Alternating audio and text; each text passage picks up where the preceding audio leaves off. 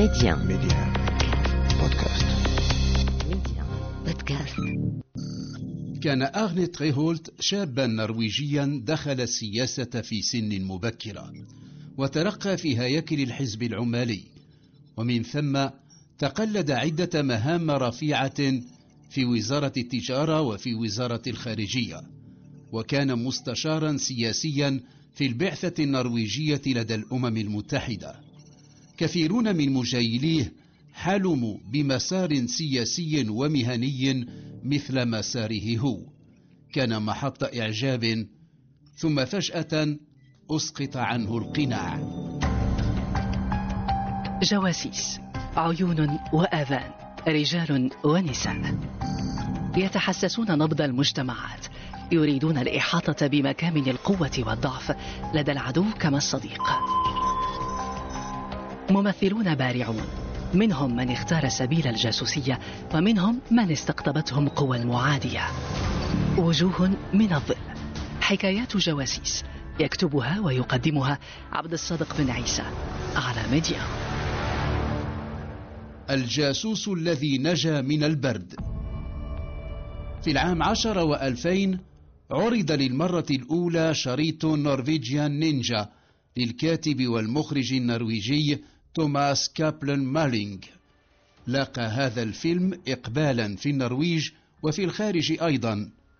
القصة التي يتناولها مستوحاة في كثير من ملامحها من قصة آرنيت ريهولت.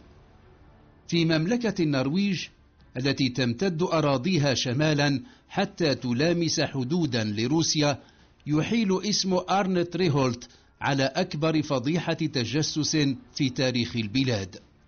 في شريط نورفيجيا نينجا ذهب الخيال بالقصة وجهات ابتعدت بها عن حقائقها كما تفجرت في العام أربعة وثمانين تسعمائة وألف.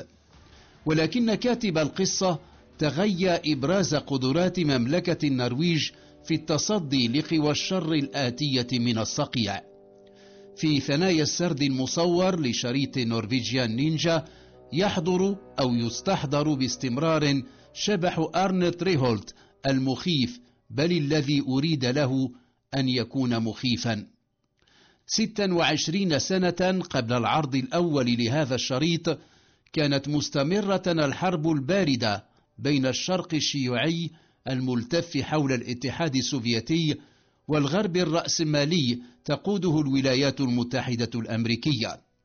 في تلك الحرب التي تلت الحرب العالمية الثانية واستمرت حتى انهيار الاتحاد السوفيتي حضر التجسس كما لم يحضر من قبل في التاريخ الحديث. وسعت أجهزة المخابرات المختلفة إلى الحصول على المعلومات الأكثر سرية سعت إلى إرسال جواسيسها إلى البلدان المستهدفة تحت أغطية مختلفة بل وحرصت على تجنيد جواسيس من أبناء تلك البلدان مسخرة وسائل الإغواء والإغراء بكل أصنافها وأنواعها.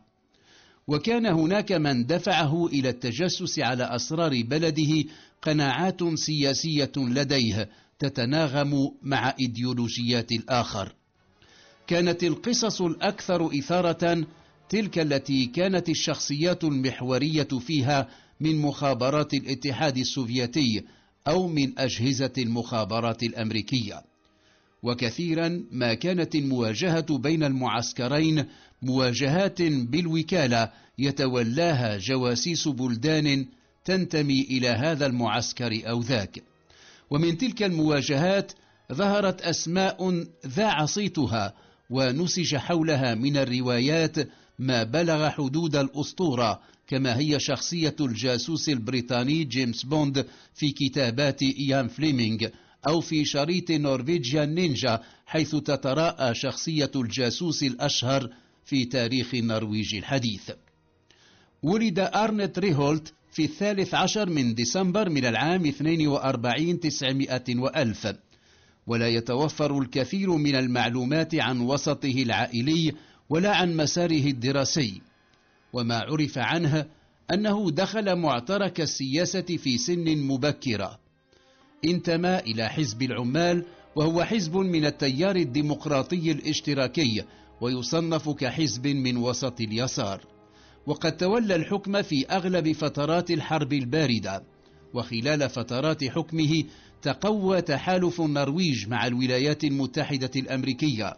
وبلغ ذاك التحالف ذروته بانضمام النرويج إلى منظمة حلف شمال الأطلسي. عدا انتمائه إلى هذا الحزب ذي المرجعية الاشتراكية عمل أرنت ريهولت في الصحافة ومكنته علاقاته من تسلق السلالم والارتقاء في هياكل الحزب العمالي.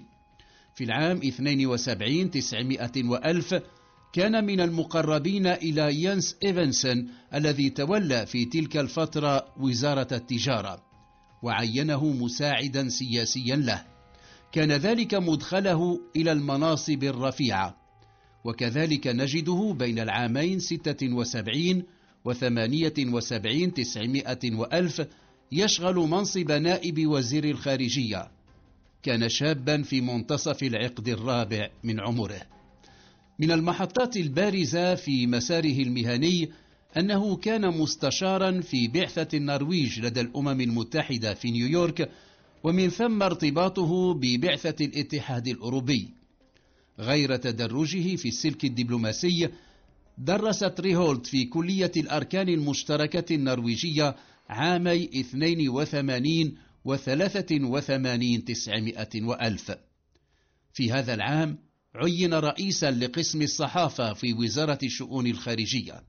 لعل الذين تتبعوا هذا المسار السياسي والمهني الناجح لأرنت ريهولت لم يتوقعوا له أن يتوقف وينتهي نهاية مدوية. في تلك الفترة كان على رأس المخابرات النرويجية أورنوث توفت وكان أمنيا عاش أغلب القضايا الأمنية التي شهدتها مملكة النرويج منذ نهاية الحرب العالمية الثانية. ويبدو أن هذا الجهاز كان منكبا ومنذ فترة فيما يبدو على تحركات ونشاط هذا السياسي الصاعد. قليلون هم الذين كانوا يعرفون دواعي التحري حول رئيس قسم الصحافة في وزارة الشؤون الخارجية. في العشرين من يناير من العام أربعة وثمانين تسعمائة وألف كان رئيس المخابرات النرويجية أورنولف توفت محاطا بعدد من رجاله في مطار أوسلو. لعل حضوره ذاك لم يثر الكثير من الفضول ولعل أيا ممن رصدوا ذاك الحضور الاستخباراتي أقام له صلة ما بوصول أرنت ريهولت مستشار وزير الشؤون الخارجية ورئيس قسم الصحافة إلى المطار.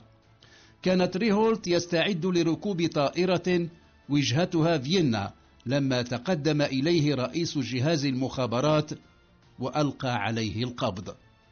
لحظتها تبين لكل من حضر ذاك المشهد سبب وجود رئيس المخابرات في المطار.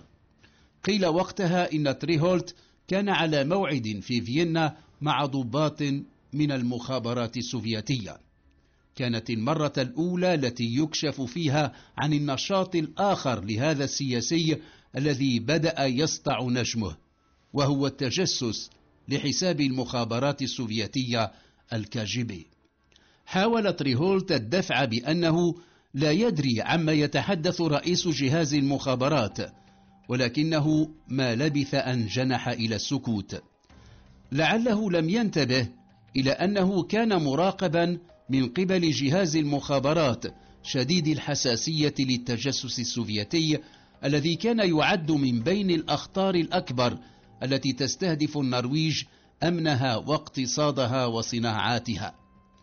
لاحقا بعد أن أخذ ملف القبض على تريهولت مجراه قضائيا علم أن الشرطة النرويجية قامت مرتين بتفتيش سكن أرنت ريهولت كانت قوية الشكوك التي تحوم حول تعامله مع الكاجيبي. تمت عملية التفتيش الأولى في مايو من العام 82 900 وألف وأثناءها تم اكتشاف حقيبة بها عشرة آلاف دولار أمريكي. لم يكن هناك في الحساب البنكي لتريهولت ما يبين مصدر تلك الأموال. أبقي على الأمر سرا. وفي العام 83 جرت عملية تفتيش ثانية للسكن. في الحقيبة ذاتها التي اكتشفت خلال عملية التفتيش الأولى عثر على ثلاثين ألف دولار أمريكي. وكان ذلك في نظر الباحثين دليل إدانة جديد لأرنت ريهولت الذي وضع رهن الاعتقال. حاول هو ومحاميه عبثا أن يقنع القضاء بأن جهاز مكافحة التجسس النرويجي هو من وضع تلك المبالغ المالية في الحقيبة التي عثر عليها في شقة تريهولت. ولكن تلك المزاعم تهاوت سريعا ولم تصمد أمام الأدلة والقرائن التي قدمتها المصالح الأمنية. وفي لحظة ما اعترفت ريهولت بأنه حصل على أموال من المخابرات السوفيتية لكنه ادعى بأن مجموع ما حصل عليه كان بين 26 و 27 ألف دولار أمريكي. أقيمت لأرنت ريهولت محاكمة علنية وتمت إدانته بتهمة خيانة الوطن وحكم عليه بالسجن عشرين عاما. وكان حكما لم يرق إلى العقوبة القصوى المنصوص عليها في القانون النرويجي في حال الإدانة بخيانة الوطن. أدينت ريهولت بالتجسس لحساب الاتحاد السوفيتي ولحساب العراق أيضا. وجاء في تعليل الحكم أنه بين العامين أربعة وسبعين وثلاثة وثمانين تسعمائة وألف سرب معلومات سرية إلى المخابرات السوفيتية والعراقية. وفي جملة ما أوخذ به أنه سرب أسرارا اطلع عليها في معهد الأركان المشتركة حيث كان مفوضا من قبل الحكومة. أودعت ريهولت سجن درامين حيث أمضى الفترة ما بين العامين أربعة وثمانين وخمسة وثمانين تسعمائة وألف. بعد ذلك نقل إلى سجن إيلا وهو سجن مشدد الحراسة يودع به أخطر المجرمين. وفي العام 86 لما اكتشف تخطيطه للهروب نقل إلى سجن آخر هو سجن أولرسمو المخصص للمحكوم عليهم بعقوبات طويلة الأمد. في مستهل التسعينيات عاد العماليون إلى السلطة وتولت رئاسة الوزراء جرو هارلم برونتلاند. كان ملف أرنيت ريهولت مطويا منذ ما لا يقل عن ستة أعوام.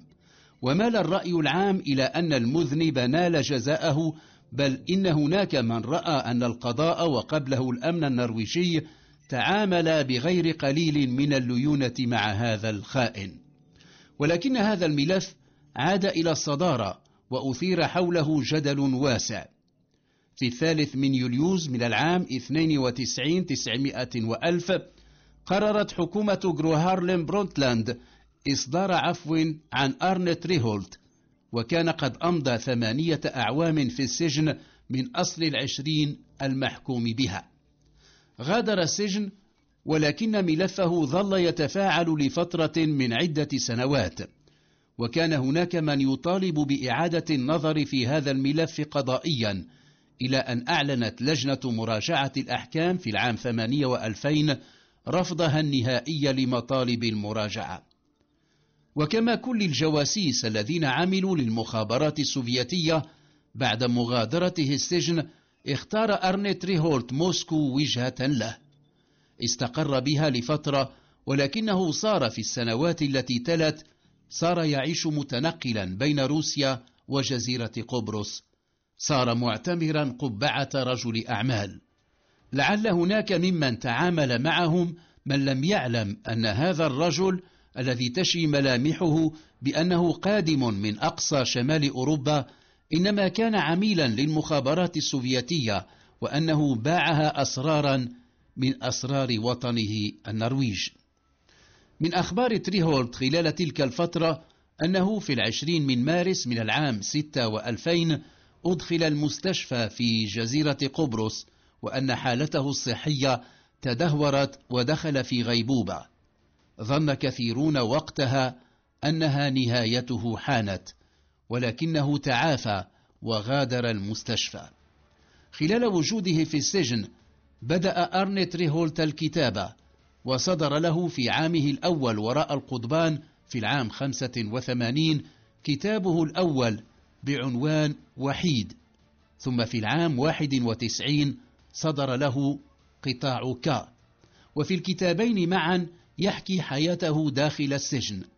وبدا وكأنه بالإصدارين يمهد لإصدار سيرته الذاتية التي أصدرها في العام 24 بعنوان الظلال الرمادية. قد تكون تلك الإصدارات مع شريط نورفيجيا نينجا كل ما يذكر بتري هولت بأساليب مختلفة متباينة وأحيانا متداخلة. ملامحه الأبرز التي تحتفظ بها الذاكرة أنه الجاسوس الذي امتد به العمر وتخطى زمن الحرب الباردة. كان الجاسوس الذي نجا من برد تلك الحقبة. قبل أسابيع في الثاني عشر من فبراير ثلاثة وعشرين وألفين أعلن عن وفاة أرنيت ريهولت في موسكو عن عمر ناهز ثمانين عاما. رجل من زمن الحرب الباردة أغمض عينيه للمرة الأخيرة بينما اندلعت حروب معاركها ساخنة. وجوه من الظل. حكايات جواسيس. يكتبها ويقدمها عبد الصادق بن عيسى على ميديا